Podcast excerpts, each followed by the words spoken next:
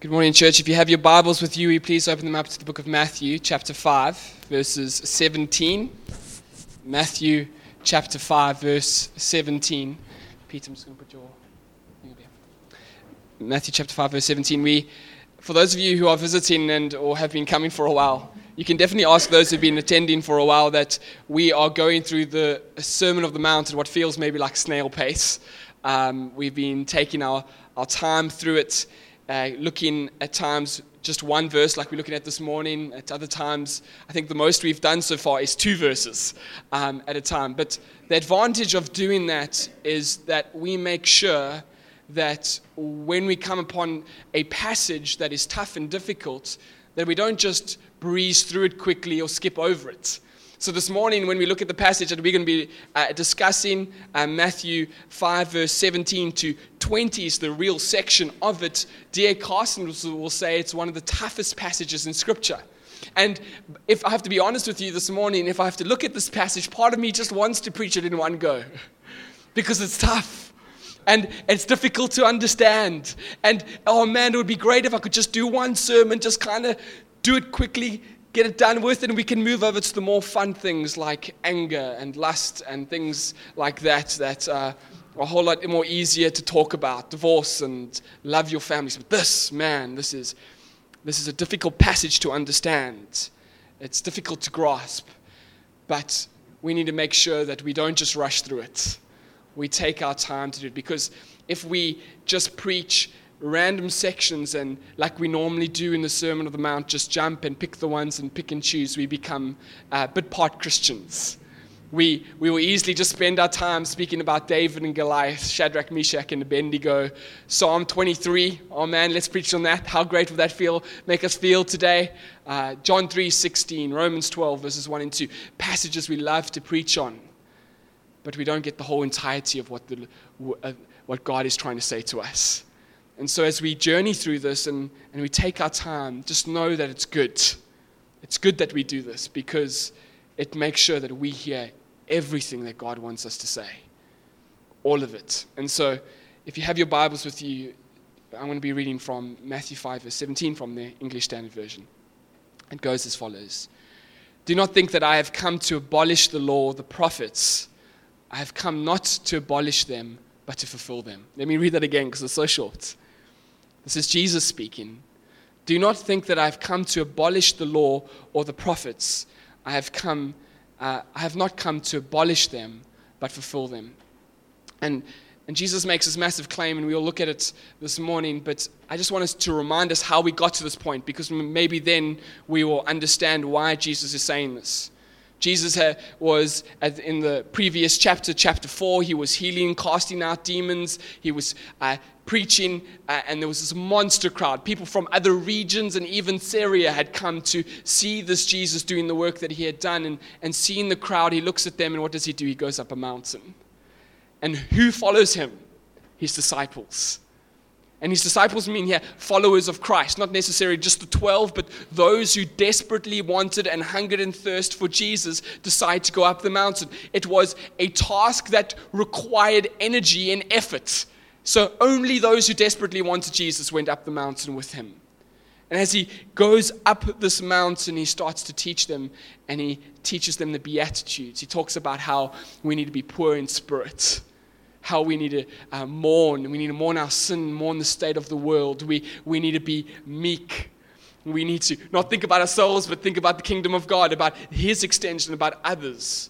We need to hunger and thirst for righteousness. We need to be merciful. We need to uh, uh, be pure in heart. We need to be peacemakers. And, and as a result of this, we will be persecuted. But Jesus says, man, if you do these things, you'll be blessed. So if you're looking for a, a life that is fulfilling this morning, if you want to have a life of purpose, if you want to have a life that is happy, congratulated, Jesus says these are the things to do. Pursue me, and the work of the Spirit in you will create you into this person, become this person, and man, you will be blessed, says Jesus. Isn't that what we want? And as we become this person, the outworking of that is that we become salt and light. We spoke about this two weeks ago about being salt. Man, we, we, Matt came and he preached and he said that being salt is in the world is also adding some taste to the world. When we're there, man, they get a flavor of Jesus. But also, salt makes us thirsty, right? Put too much salt on your food, you have to drink some water. And as we in the world are, are salt, so the rest of the world tastes it and, and just wants some water. They want the living water, they want Jesus. But also, salt uh, is a preservative, it stops things from decay. And so, we as Christians who are salt, who are pursuing Jesus, stop the world from decaying. Man, we see the injustices of the world. We, we see uh, things going wrong, people being mistreated. And what are we? We are part, as meek people, boldly not thinking of ourselves, but thinking of others. Man, we stop this decay. And then last week we spoke about being the light of the world. That we are, as individuals, light in which we need to shine. And in our work and play, as we go out and about, as, as we move in, in every aspect, we need to be intentional in shining Jesus because we will sometimes only be the light that some people will ever get to see. And we shine Christ through our good works. We shine Christ through the way we act and the way we speak. And as a result of that, man, that's why we, we start in the soup kitchen because we feel challenged as a church to do this. That's why the Dorcas cupboard and, and collecting of warm items is because we're going, we need to be salt and light. We can't just speak about it, we need to do it. But you need to, I just want to pause here for a second we might not have noticed this as a, as a Gentile uh, congregation 2,000 years later, but for a Jewish, con- a Jewish audience that are, are hearing Jesus preach and talking about this new radical life of what it's going to look like, man, they would have started going, But Jesus, you, you're saying these things like, man, I get to see God by just being pure in hearts. Man, I'm, I'm called a, a son of, of God by, by being a peacemaker. I, I will be in this kingdom of God by being pure, uh, by being poor in spirit. I will be comforted by mourning my sin. But in no way, so far, have you said that I'm going to get all of these things by doing the law of Moses. The law of Moses was massive for the Jewish people, huge. It was so big. 1,300 years before Jesus preached on the Sermon on the Mount, Moses came down from the hill with, with the Ten Commandments. And, and from then onwards, the law was written. God spoke to him, and he gave them 2,000 legislations and what they had to keep. And we see in Deuteronomy 28 that God makes a promise to them. He says, If you follow these things, I'll bless you. But if you don't, I'm going to curse you. If you, you turn to other gods and serve other gods, man, I'm going to curse you. So, so that you realize then that you've forgotten me and you'll return to me because I want to be your God. And the last thing he says to them, but if you don't listen to all the things that I come your way, I'm going to take you into exile. And what do we see? We see the Jewish people don't listen and later they go into exile. And they go into exile for 70 years in Babylon. And when they come back, God says to promises through Jeremiah, you'll be there for 70 years. And we see after 70 years, we see the first wave go back to Jerusalem of Jews. And they get back, they go, we never want to do that again. We never want to go into exile. And so they take the law seriously.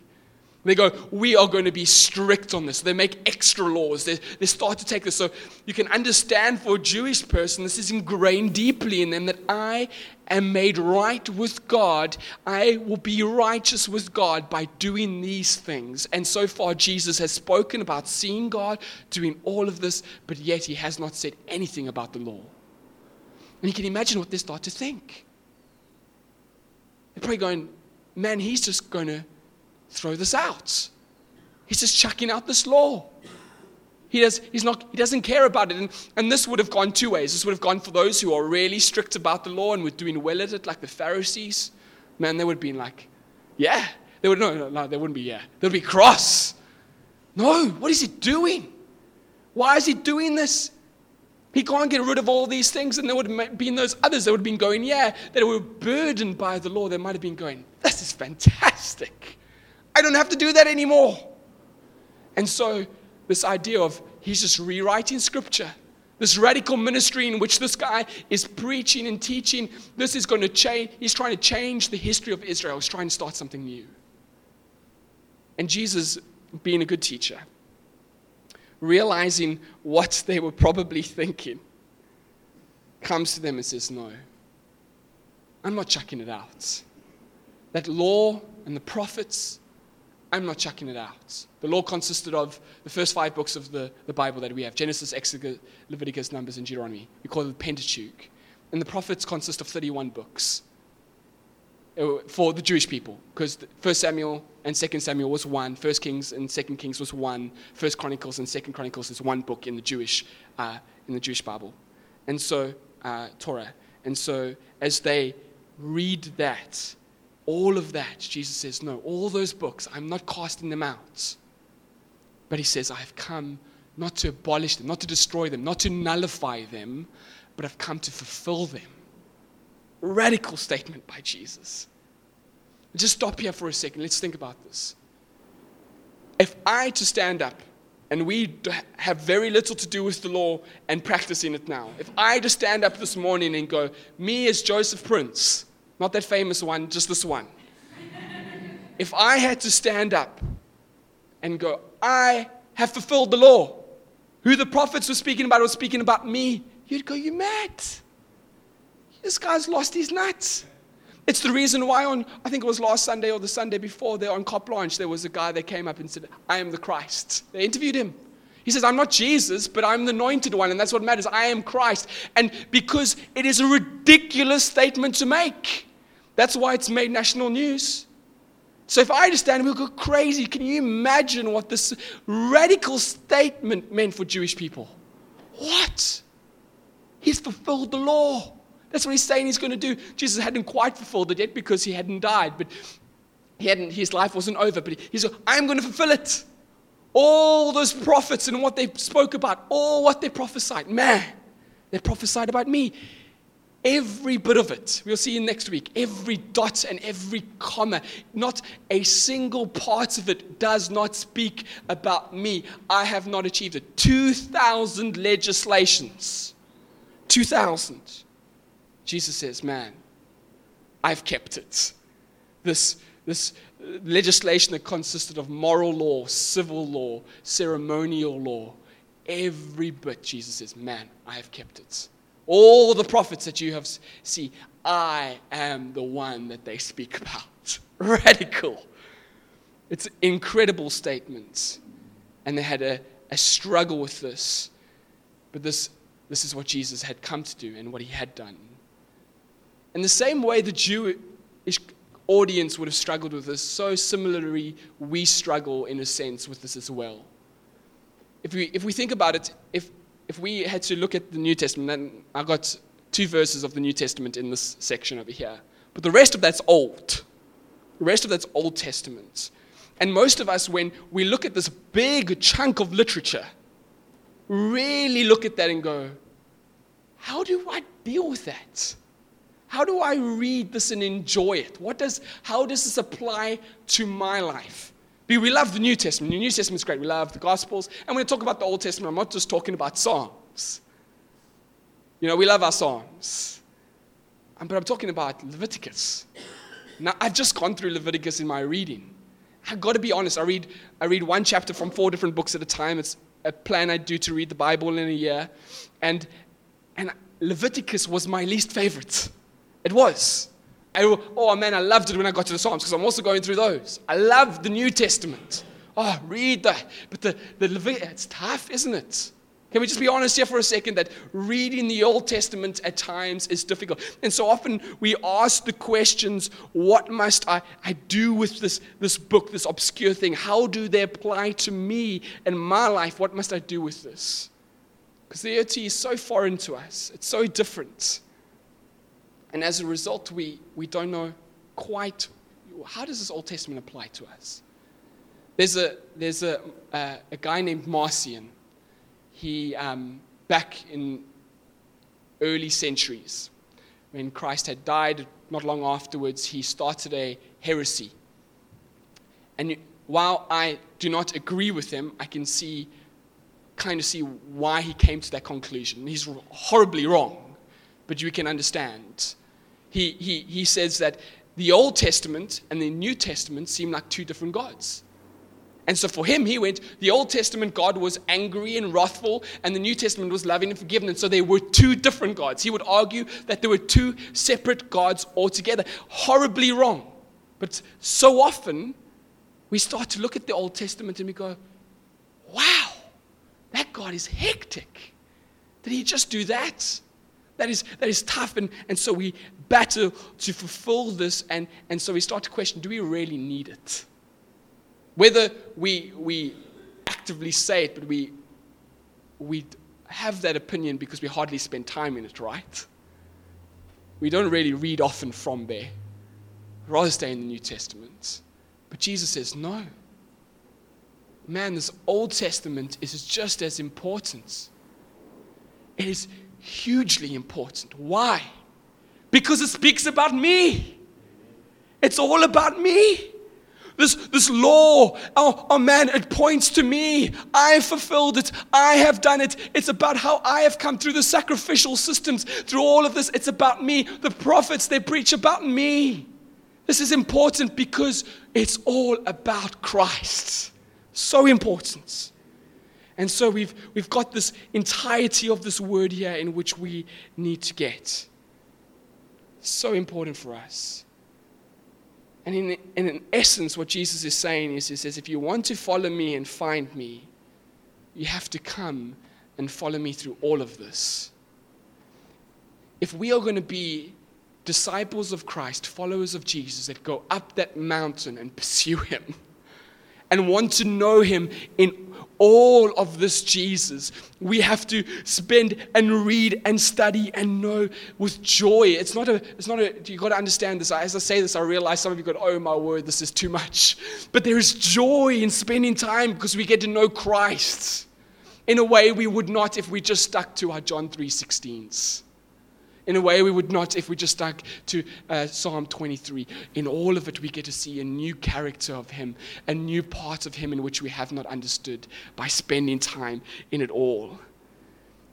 And I realize that in our day and age, and you would realize this, some of you that used to watch horror films in, in the 70s and now watch a horror film now, how different it is is that we are a generation that strives after thrills and just, just moments.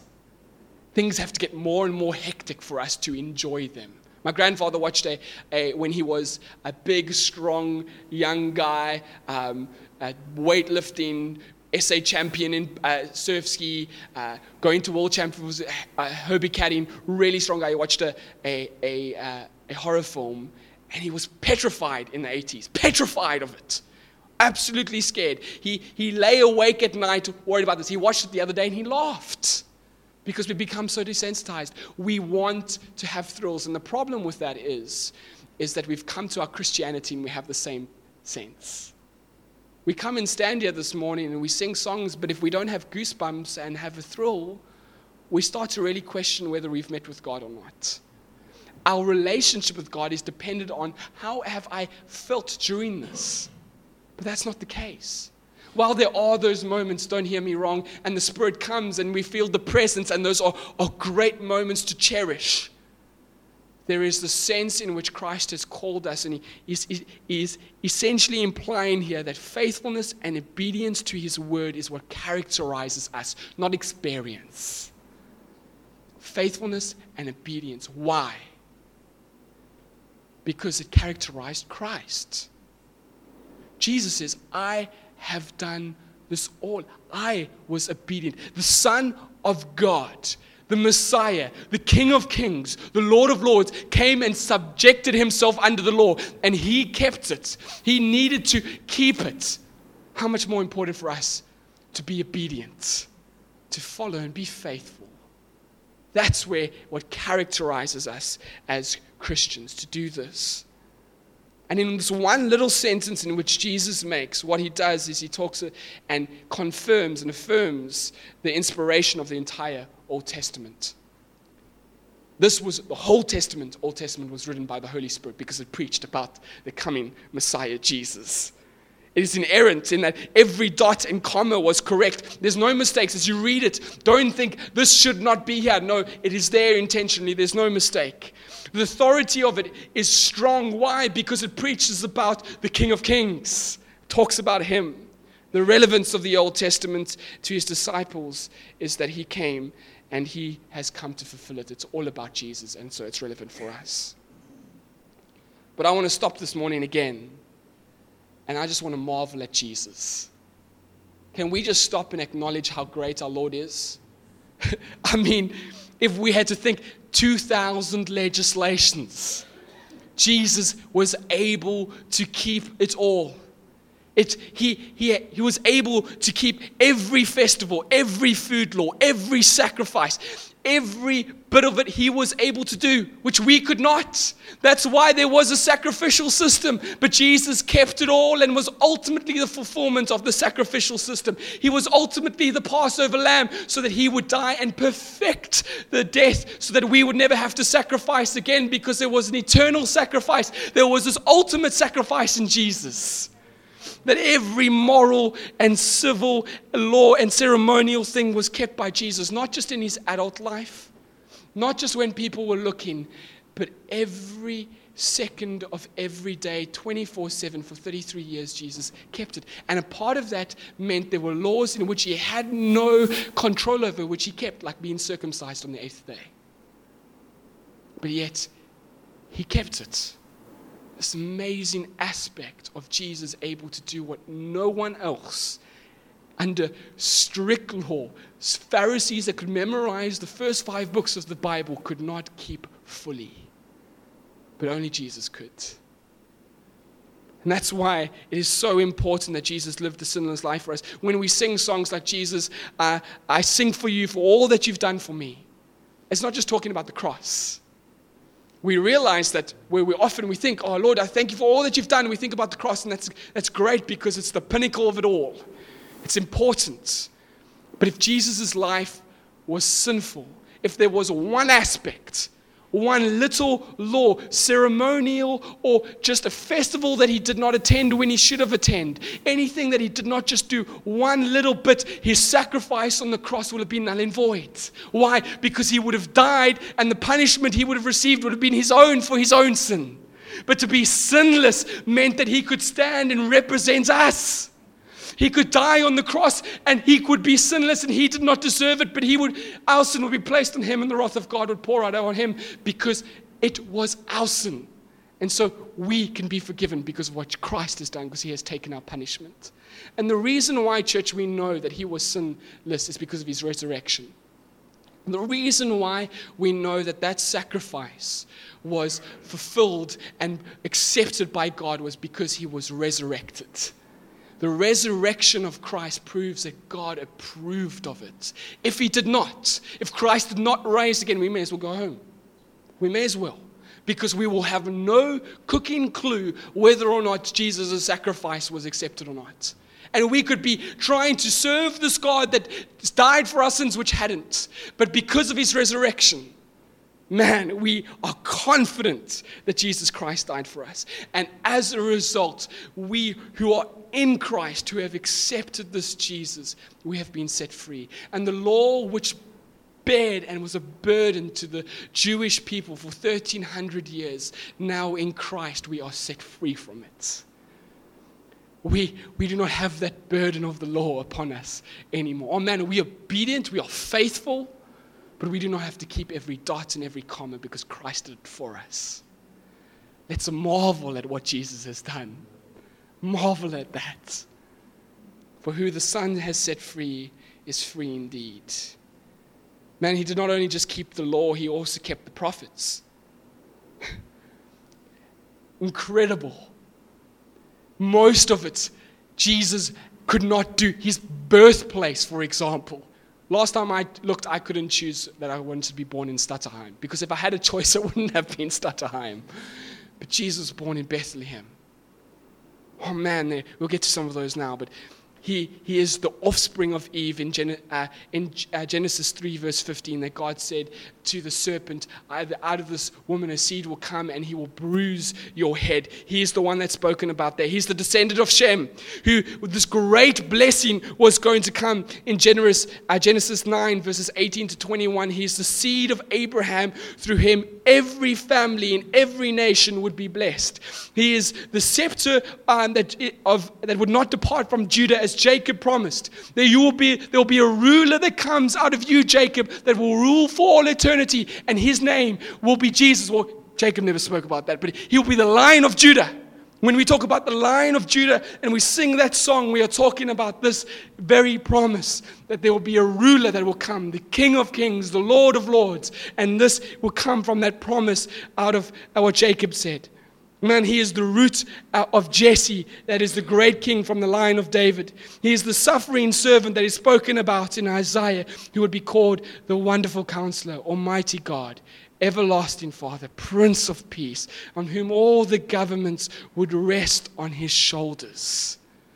This is our Jesus, who achieved all of this for us. He's done all of this, but why, church? Why? Because He loves you. He loves you. He did not have to come, He was not forced. But Jesus says, No one takes my life, but I lay it down. He, he willingly came and laid down his life because he loved you. For God so loved the world that he sent his one and only begotten Son. That whoever shall believe in him shall not perish, but have everlasting life. It's out of love, the steadfast love, that he's done this all. So that you could be free, so that you might be saved, that you might know him. So, the question I have for you this morning is how serious are we taking this church? So often we just have this as, as a, a thing that we have to read. But oh man, in this is life.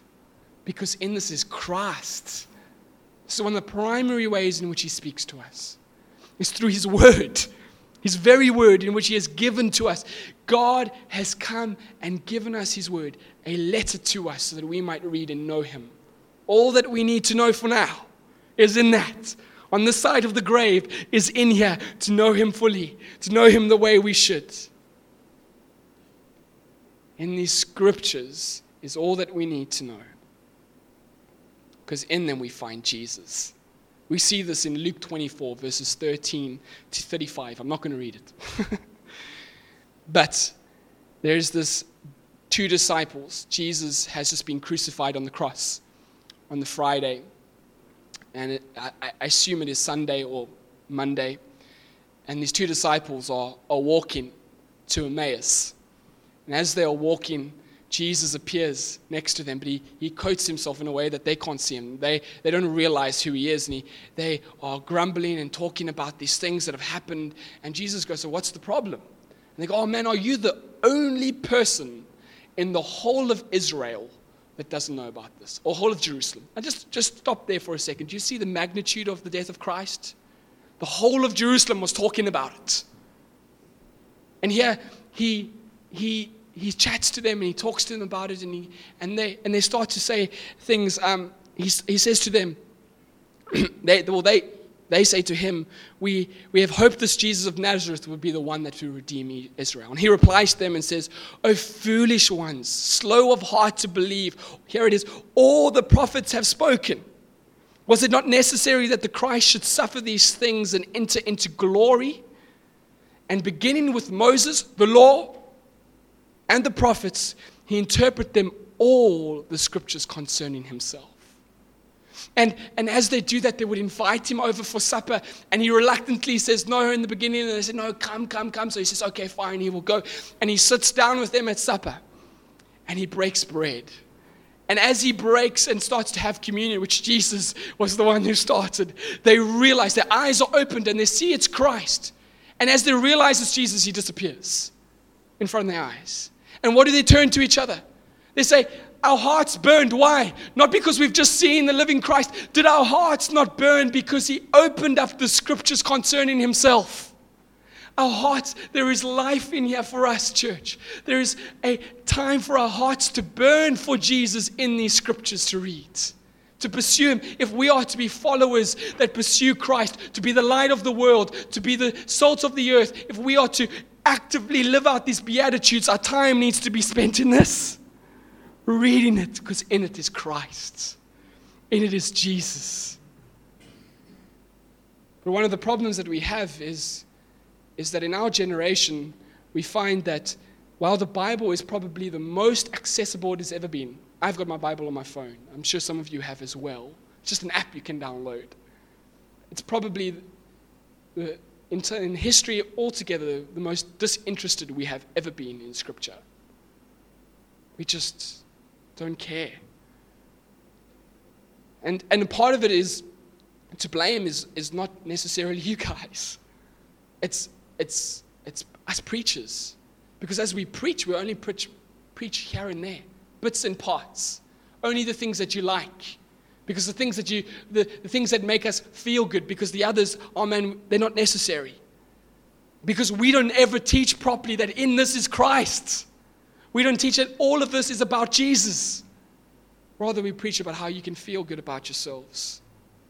Rather, we, in, when we preach, we, we preach not about Christ, we preach about you must do and you must not do. And so, just like Pharisees, we become burdened. And so, we want to stay away from it because it just, it's just a bunch of rules in which we have to keep. And we become Pharisees. And what did Jesus say about the Pharisees? Oh man, you are whitewashed tombs. You look clean on the outside, but on the inside, it's bad. And we need to be, we need to guard ourselves from that. It's not about just doing things. Oh man, remember, it's faithfulness and obedience. It is. That's what characterizes us. But it's because in that we get to have Christ. Not because oh, in doing this, I am now righteous. No. In doing this, I have Jesus who gives me my righteousness. That's important. That's what we need to do. We pursue this because we want Jesus. And so we need to do this, church. It's, our life is at stake. Our relationship with Jesus is at stake. How good are we at following Christ is at stake. Are we going to be salt or saltless salt? Are we going to be a light that shines bright or are we going to be a light that's hidden under a basket? Are we going to make impact for the kingdom of Jesus or are we not? Are we going to be uh, uh, people that see God or aren't we? Are we going to be comforted by God or aren't we? Because this is what is at stake. Because those things come with following Christ.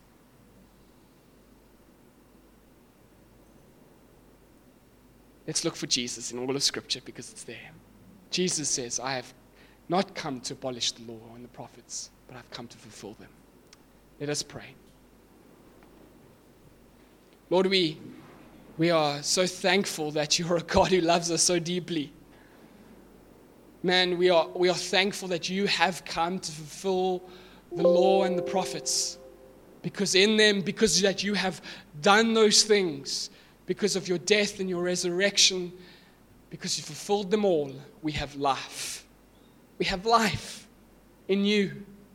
And so, Lord, I pray that you would stir up in us as a church to be a people that hunger and thirst for more of Jesus, that we would seek after you, that we would spend time in your word looking for Jesus, wrestling with it. We know it's tough, we know it's difficult, but Lord, give us a perseverance because in this we get to know you more and more and more because in you there is life.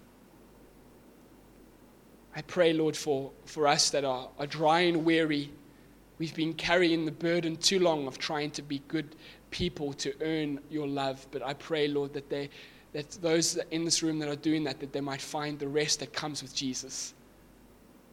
That they would be set free from it all, knowing that Christ has done it all.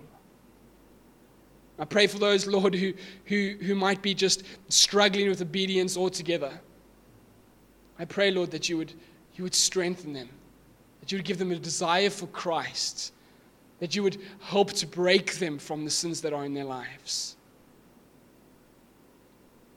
I pray for those, Lord, that are rich enjoying your presence, that are experiencing what life is about. May they not stop. May their eyes not be moved. May they just keep their eyes fixed on Jesus. May they dive deeper into your word. May they get to know Jesus more and more each day. We pray this and ask this, Lord, because you are a gracious God who steadfastly loves us. Pray this in Jesus' name. Amen.